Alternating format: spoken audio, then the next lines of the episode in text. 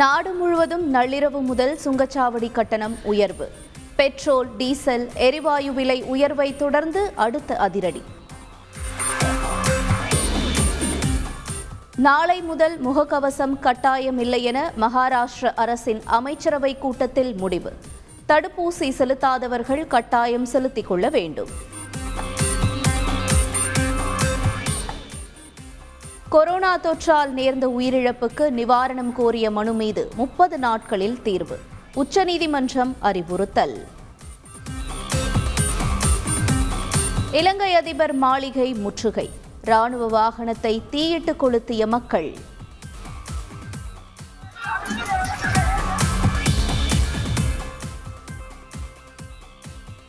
பிரதமர் மோடியுடனான சந்திப்பில் மகிழ்ச்சி மனநிறைவு நன்றி தெரிவித்துக் கொள்வதாகவும் முதலமைச்சர் ஸ்டாலின் பேட்டி.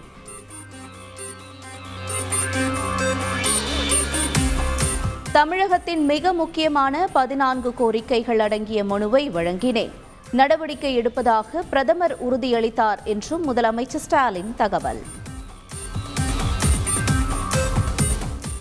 நீட் தேர்விலிருந்து தமிழகத்திற்கு விலக்கு வேண்டும். பிரதமர் மோடி மத்திய அமைச்சர் அமித்ஷாவிடம் வலியுறுத்தினேன் என முதல்வர் ஸ்டாலின் பேட்டி.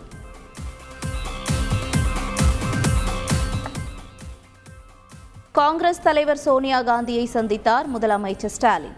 மதச்சார்பற்ற கூட்டணியை வலுப்படுத்துவது தொடர்பாக ஆலோசனை.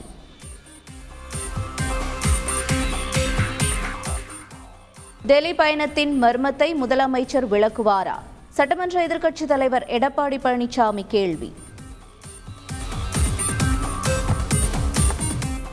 நாளை சென்னையில் நடைபெறுகிறது பாமக அவசர செயற்குழு கூட்டம்.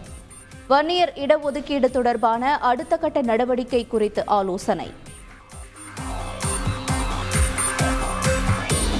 புதுச்சேரியில் மது விற்பனை அமோகம். இதுவரை இல்லாத அளவுக்கு வருவாய் வரி வசூல் கிடைத்துள்ளதாக தகவல்.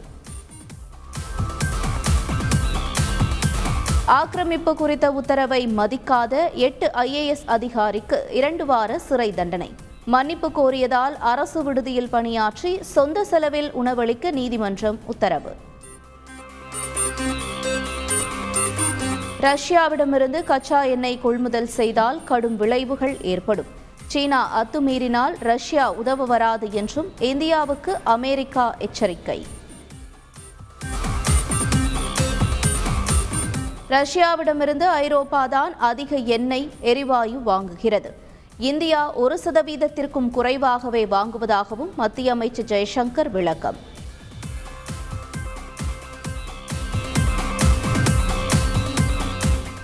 இறுதிப்பந்து வரை விளையாடுவேன். ராஜினாமா செய்யப்போவதில்லை என்று பாகிஸ்தான் பிரதமர் இம்ரான் கான் உறுதி.